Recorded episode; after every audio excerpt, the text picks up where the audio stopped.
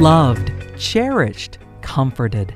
Welcome to the podcast ministry of Our Resolute Hope, where you will find grace, not just a concept or a doctrine of grace, but a person, a person whose name is Jesus, a person who brings hope, a determined, resolute hope that can sustain you and empower you to live courageously in this fallen world. Join us now as we learn more about Jesus, our Savior, our Lord, and our life. Hey again, friends. Thanks for joining us on this edition of the Our Resolute Hope podcast. I'm John Russin, your host, and I'm here again with my dear friend, Frank Friesen. Frank, it seems like you've been running and gunning like a crazy man this morning. life, uh, life is a busy thing in this world. You know, I, John, I had a friend of mine years ago who mapped out three weeks of Jesus' life from the Gospels, and when he did that, he wrote to the Israeli government and asked for special permission to walk the walk of Jesus. He went there. This is years ago. And when he got back, I met with him the day after he got home and I said, Man, how was your trip? First words out of his mouth, he said, Jesus was a man. he, he, said, I was exhausted following his path. so the life of Christ is uh, not passive. It's a it's a busy life. yes, indeed. Well, While at rest. well, that's right. And I'm sure at all that time, Jesus was perfectly at rest. Yeah. Uh, so, a lesson for us. We too are so equipped, my friend.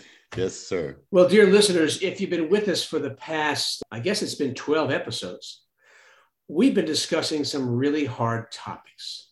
Mm. Uh, we've been talking through chapter by chapter Pastor Frank's latest book, Finding God in the Gray, The Lonely Path of Pain. And if you've listened at all, you've known that some of those topics have taken us into what we like to call the dark trenches of life.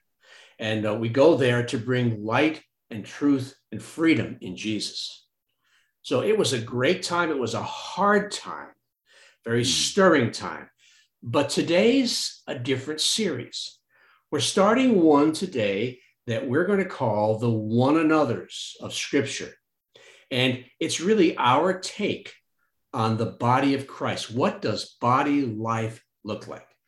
Now, I want to pause for a minute and uh, ask you to turn your brain back to the very first time you walked into a church. Hmm. Okay? Most of us walk into a church building and uh, we come to sing, to praise, to learn. But there are other things that we do too. At least I do. Frank, I know you do too, hmm. and perhaps some of our listeners do. Uh, while we're looking around at all this stuff and listening, the focus often seems to be on us. You know, did I like the sermon? Do I think the seats are comfortable? Do I like the view from the windows? Wow, did you see how they ignored us today? Uh, and so while we gather together to sing and praise and learn, it's sometimes a really mixed bag, isn't it, Frank? Yeah, I think it's very different from what the early church experienced. Of course, none of us was there, but we can read from scripture, we can read from books that were written. And it seemed that the church got together to have a meal together, to fellowship together, to spend time together. It, it, appears that it was more of a community. In fact, of course, in the book of Acts, they met in homes, they didn't have a building.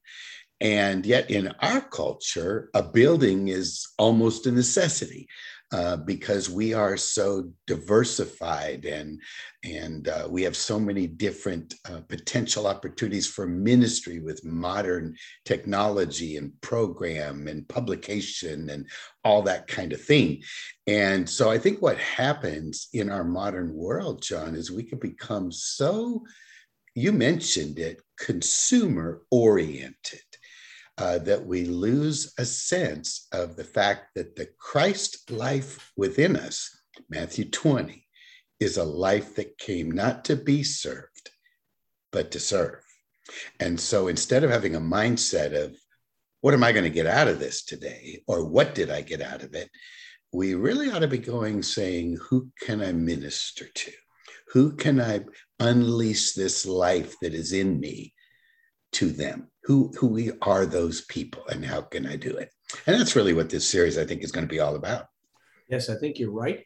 Um, I've been to a lot of churches in a lot of years since I've been a believer, and very few of them uh, embody that mindset you just described. In fact, in modern life, uh, the church needs to become almost like a, a fully functional cafeteria. Mm. Uh, to have the right music with the right lights, with the right s- fog machines. I was about to say smog machines, the, the right fog machines. Uh, they have to have all the right ministries, the right kids, the right youth.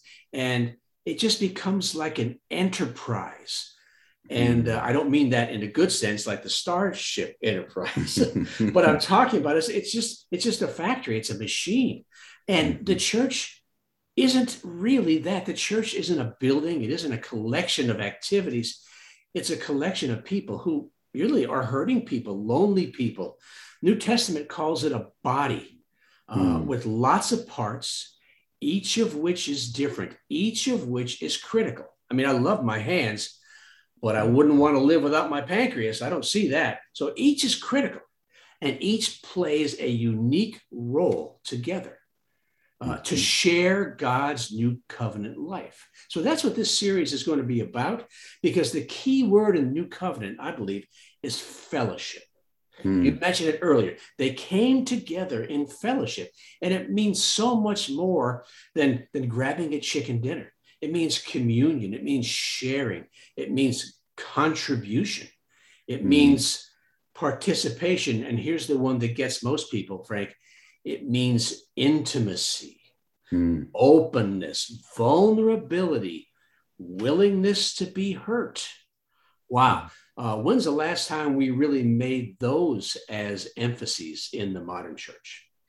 Yes, I think, you know, we have a uniquely American culture, John, where, you know, we were birthed in a spirit of independence. And that spirit of independence, I think, is uh, almost a, a cultural issue for most of us as Americans. We don't really want to depend upon anyone else, we'll do it ourselves. And we almost feel like uh, it, it's a sting to us if we have to depend upon others. And yet, you mentioned that body, the issue of the different parts of a physical body. There's those parts need each other. Uh, each part not only gives to the other parts, but receives from the other parts. So the church is really not an organization, but an organism. It is vibrant, it is alive. And if I understand the New Testament correctly, John, it's supernatural.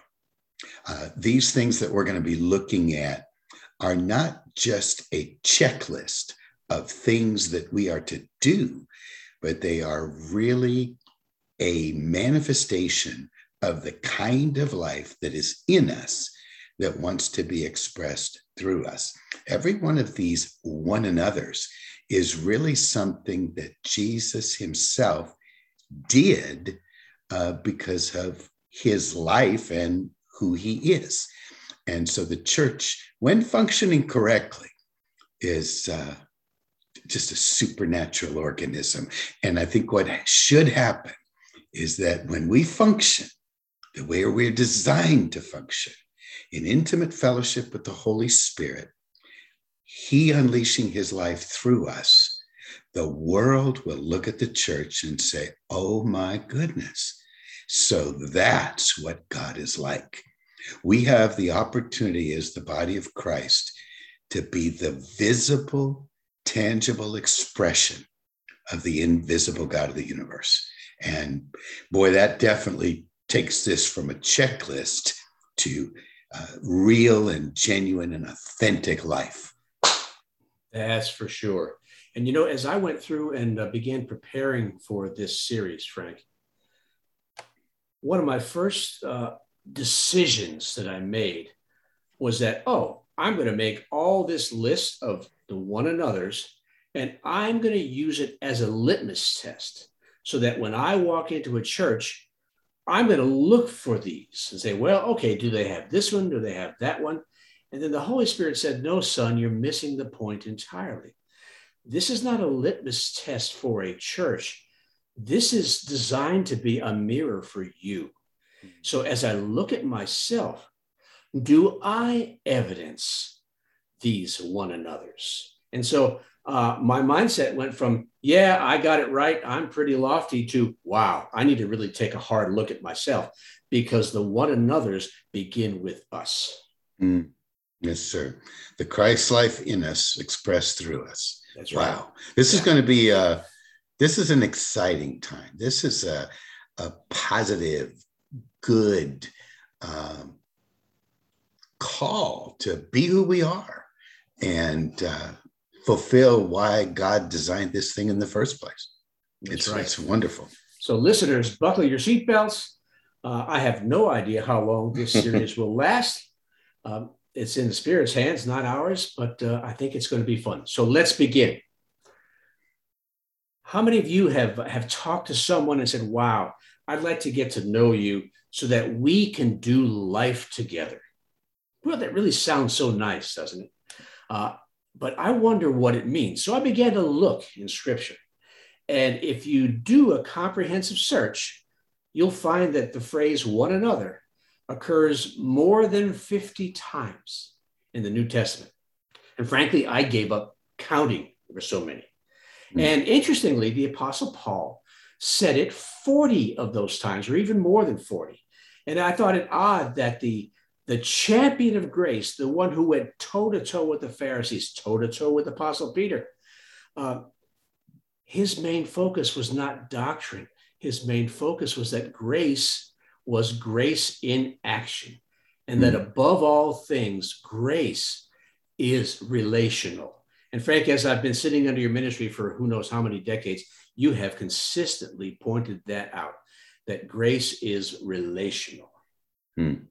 Yes. Um, you know, John, way back in the early 90s when we began to get email, I uh, started my email account with the old company AOL.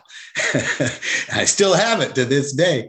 And uh, what I did was I titled my email address Grace is a person. I, I, think again, you know, we're we're influenced in our American culture by Greco-European culture, and that culture was a culture of knowledge, of getting the facts. And the Eastern culture was more, again, knowledge, but it was a different Greek word. It was the knowledge of experience. In fact, the ancient uh, monks taught that we do not have a right to say that we've come to know something until it changes our lives. And so grace is not a doctrine or a message, a theology, an economy for living. It's the person of Jesus Christ in us. And you will never find anyone more relational than God Himself, for He is love. And that's why we were created in the first place. You know, we can't deserve to be created. So he created us to love us. And so we could share in this dynamic of the community of the divine, uh, first shared between Father, Son, and Holy Spirit for all eternity. And then we get invited into that community of love. And John, if I can make one more statement, this is a great danger I think, in the movement of grace. We, I think, can focus so much on this concept of my identity. God lives in me. I have been set free from the law. I have been set free from bondage. I have been set free from my past and my sin. And those are all true. But here's the key when the Apostle Paul wrote in Colossians, Christ in you, our hope of glory, it's a plural you. It's Christ in y'all. He would have made a good Southern Baptist. And so this I don't know about that. at Maybe least a good Southerner. A good Southerner. but this, I think the point he's making is the Christ life is in you, but it will ultimately be experienced and worked out in your life as you work it out with the rest of the community, uh, giving and receiving uh, between each other in a dynamic of the experience of the living God. This is incredible. Yeah, it is. And when you're talking about the focus on grace being a doctrine and talking about a freedom and all we have, I want to bring one more point to our remembrance and bring this to the attention of our listeners. As we talk about these one another's, it's okay to consider these as the imperatives, the commandments, so to speak, of the mm-hmm. new covenant, because you'll find out that every one of these one another's is an imperative, it's a command, it's something that we're simply instructed to do. But as we hmm. go through, we'll see something unique. Unlike the Ten Commandments, doing these isn't something we have to muster up. These are the things that Christ's life in us naturally will produce. Mm. We can work to hinder them, but if we walk hand in hand with Him, walk in the Spirit, this is the fruit He will produce in us. So we don't have to work. We just have to watch the fruit as we stay connected to the vine. John, you have just made such an important point.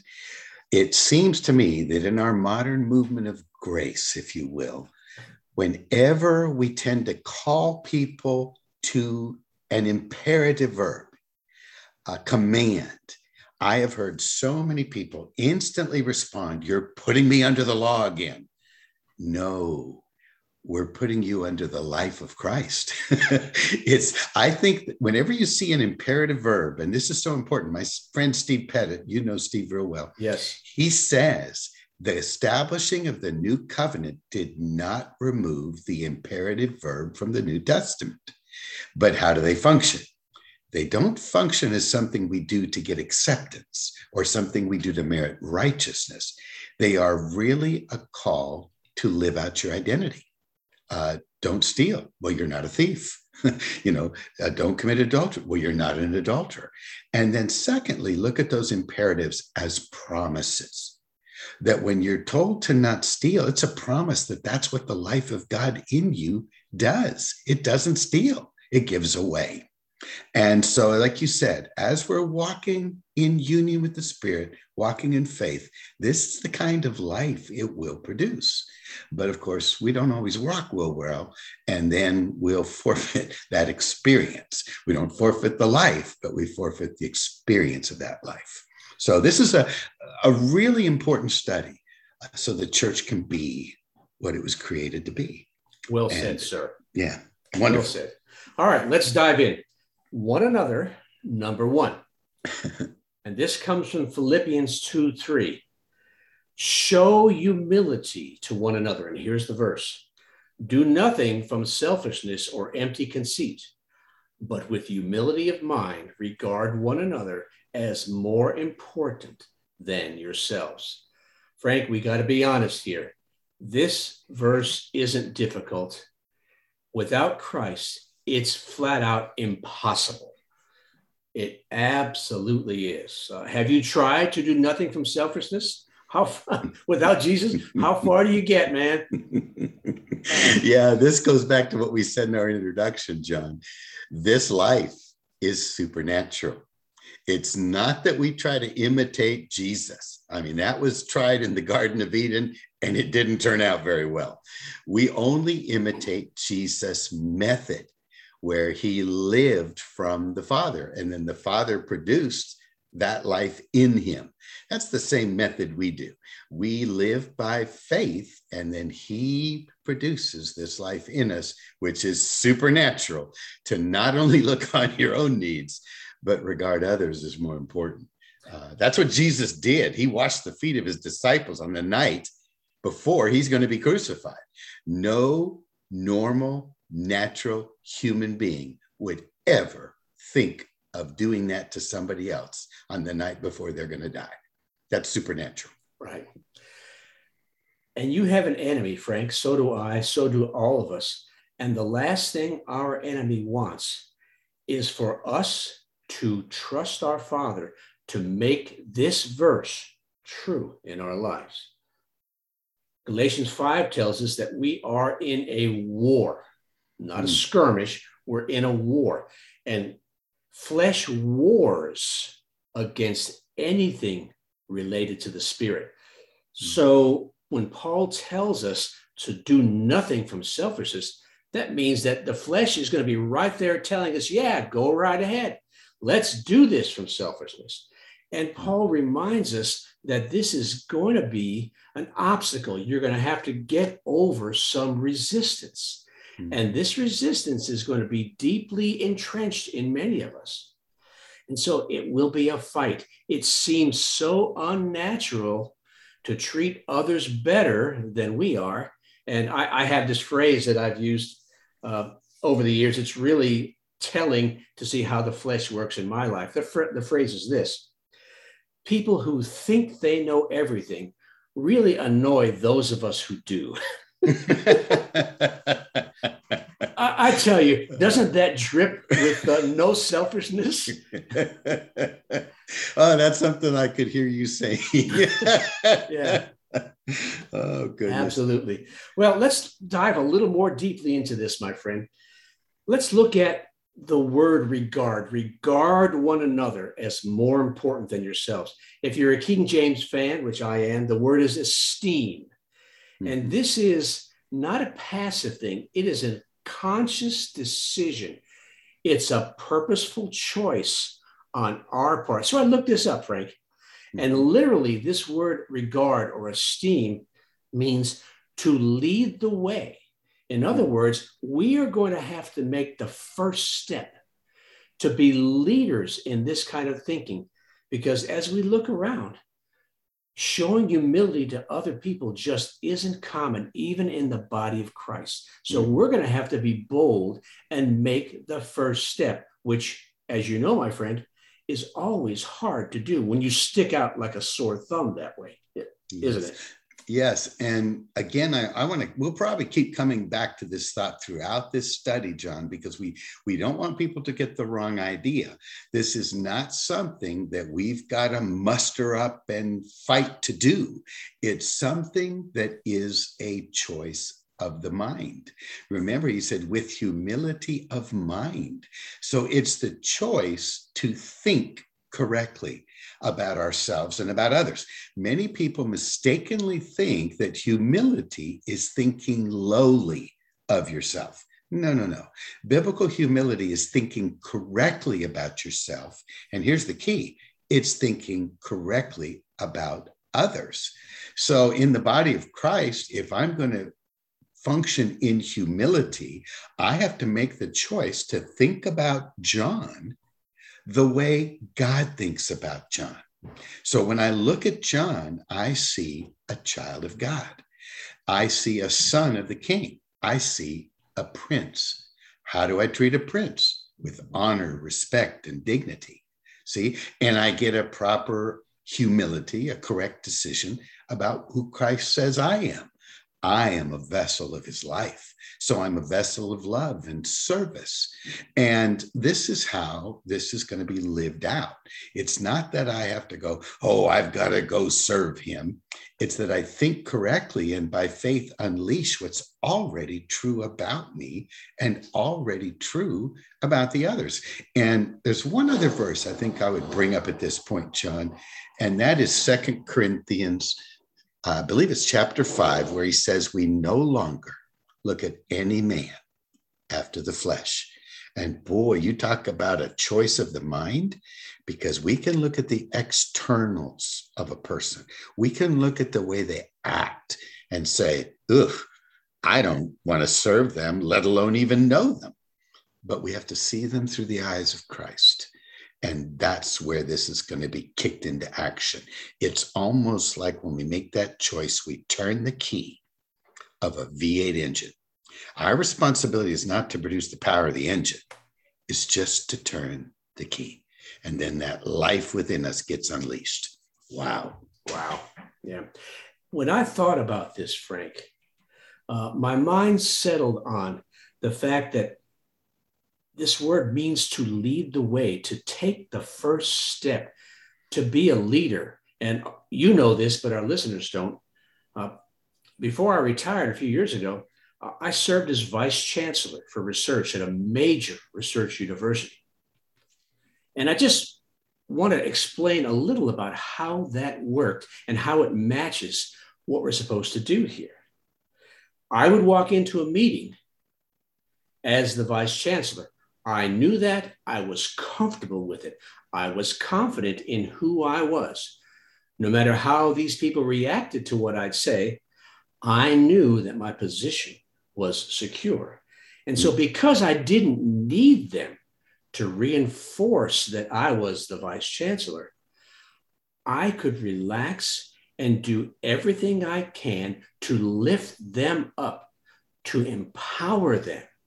You know, to say, Dr. X, uh, I think you can do, do you can do this task. Uh, what do you need from me to make that happen? Dr. Y, I think you'd be great at this. Man, let's work together to get this done. And so I don't need them to reaffirm back to me who I am. I already know who I am. Mm. And I just stepped into that role because it was who I was in their eyes.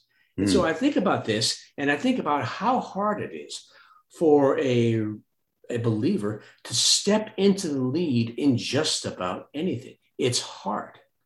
But the truth is that because we are absolutely secure in our relationship with Christ, we are secure as his kids. We are princesses and princes. No one can take that away from us. And so we can serve others. We can esteem them higher than we esteem ourselves.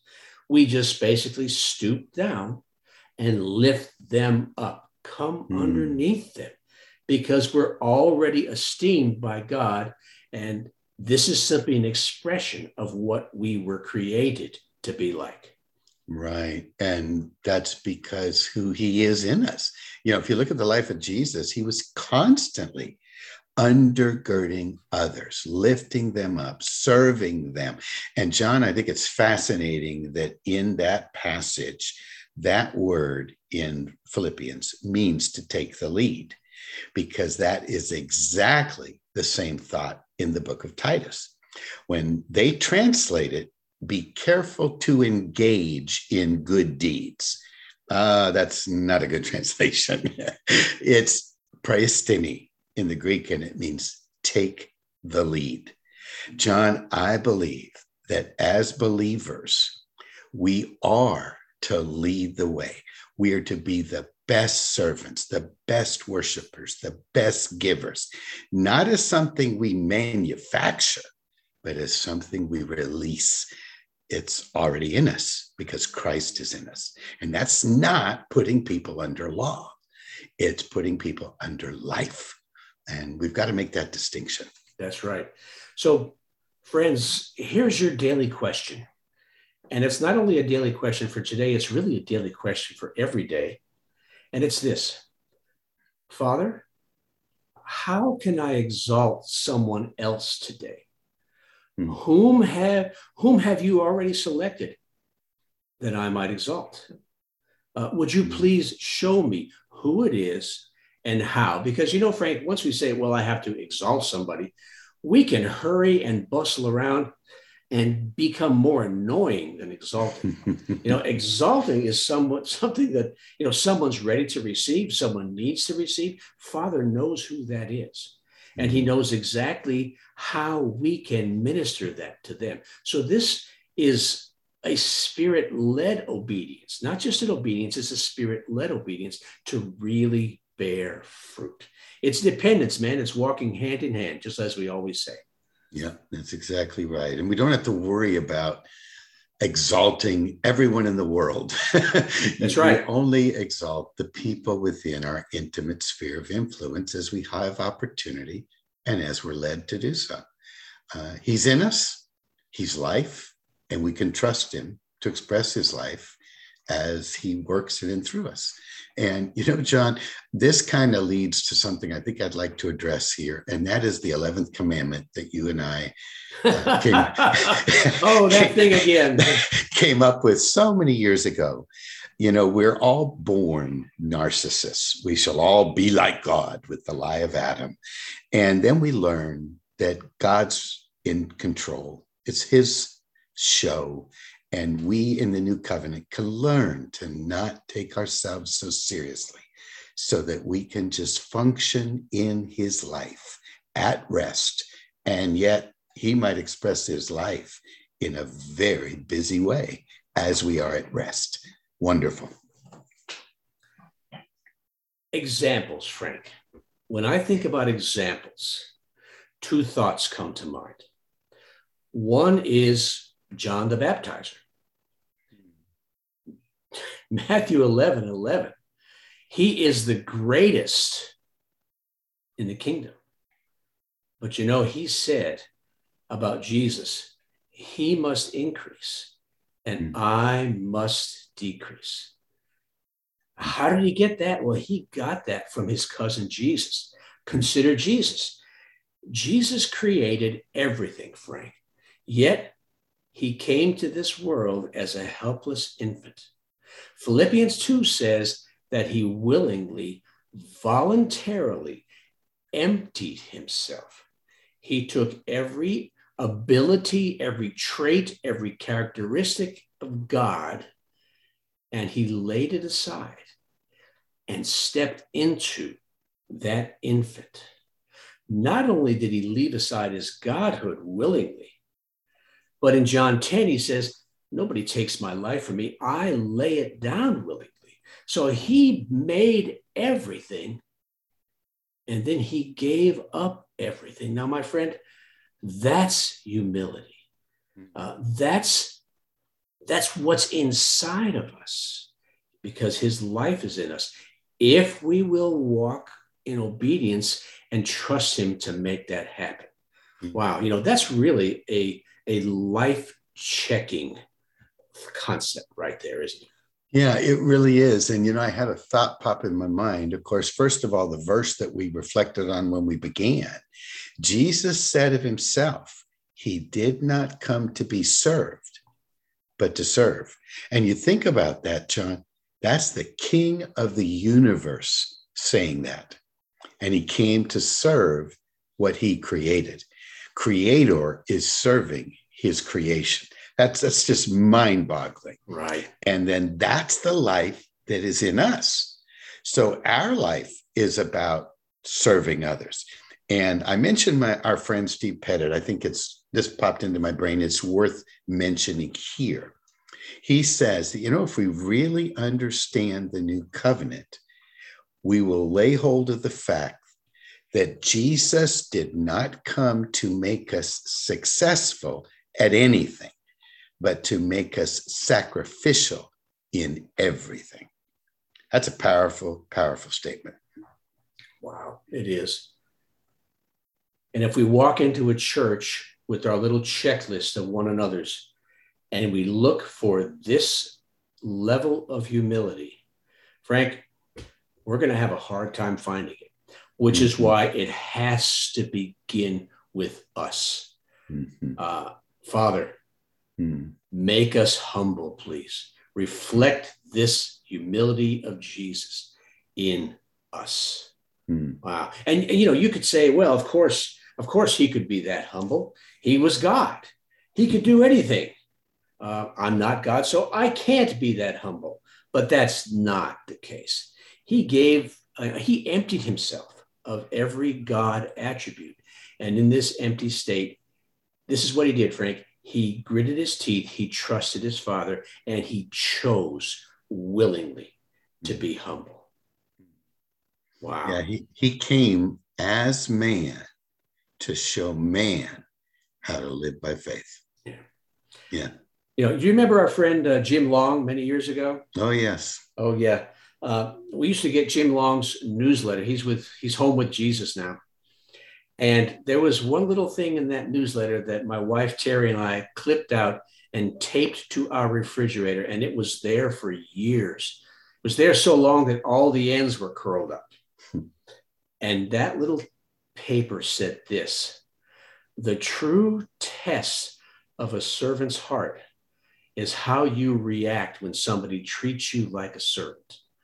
Mm. And you know, when I look at Jesus, uh, that's how a God fueled humility looks in the life of a person. Mm. Wow. Yes, All right, sir. one last one last thought, man, and we're, run, we're running out of time. We're going to wrap this up. Uh, the word humility in Scripture. You and I talked about this. I'm going to try my best to say this word, Frank, but I'm not going to guarantee it. Tapeinophrosune. This is that ought, that ought to humble everybody who tries to that, say boy, it. I'm trying to say that word. It's a compound word, and uh, it's in Scripture, but apparently outside of Scripture, it's not common. Not until about 200 or so years later. So the cool thing is that this concept of humility, Frank, was so unique in the minds of the people that the Holy Spirit had to coin a new word to mm. describe how we should treat each other. Wow. And, uh, you know, that's really cool because the kingdom of God in our lives changes so many things. Why wouldn't He change our language too to reflect the new things He's doing? Mm. You know, that's amazing, John, because we are a supernatural, brand new creation. We are no longer buying the lie that we shall be as God, having all of life revolve around us, but we are expressions of the true God and his life and love through us. So it's amazing that the Holy Spirit had to coin a word because this life called the Christ life is so radical, heaven sent to planet Earth. Wow. Well, my friend, we didn't get very far today. we did only one. Uh, we'll try to do better next time. But uh, as we wrap it up, uh, dear brother, any last comments for our listeners? Oh, John, I just think one last reminder that we're not being called to manufacture this. We're called to live by faith, and it will be fruit from the Holy Spirit expressing his life in our life. That's right. Just trust him. Yeah. He'll keep his word, man. He will keep his word. Uh, dear friends, you've been listening to Frank and John on the Our Resolute Hope podcast. We've been talking about the one another's, which is our unique take on life in the body of Christ. Uh, we invite you to join us again next time. Visit our website, ourresolutehope.com. Uh, check out the growing list of resources that we've got there. Uh, sign up for our newsletter. Let us hear from you. Visit the newest part of our website, our members portal. Become a member. It's free, and you get access some of the to some of the oldie moldy things that we're pulling out of the vault uh, to put there for our, our members. We've got a number of books available on Amazon. Just search under the name Frank Friesen, you'll find them. And don't forget to follow us on all of our social media platforms Facebook, Instagram, and all the platforms that carry our podcast. And as always, we close with this reminder, and it's from Hebrews chapter 6, verse 19, that we have this hope as an anchor for our souls. Peter called it a living hope. Frank and I call it a resolute hope. It's a steadfast, bedrock kind of hope. It's immovable. It's Jesus. So today and always, choose that hope. Choose Jesus. Thanks for listening. We trust that you've seen Jesus today. And you know that no matter what you're facing, He offers you Himself, His own life. He wants to live His life with you, in you, and through you as you trust Him and walk by faith in this troubled world. You've been listening to Our Resolute Hope podcast. For more information, find us online at ourresolutehope.com and check out our social media channels under the name Our Resolute Hope.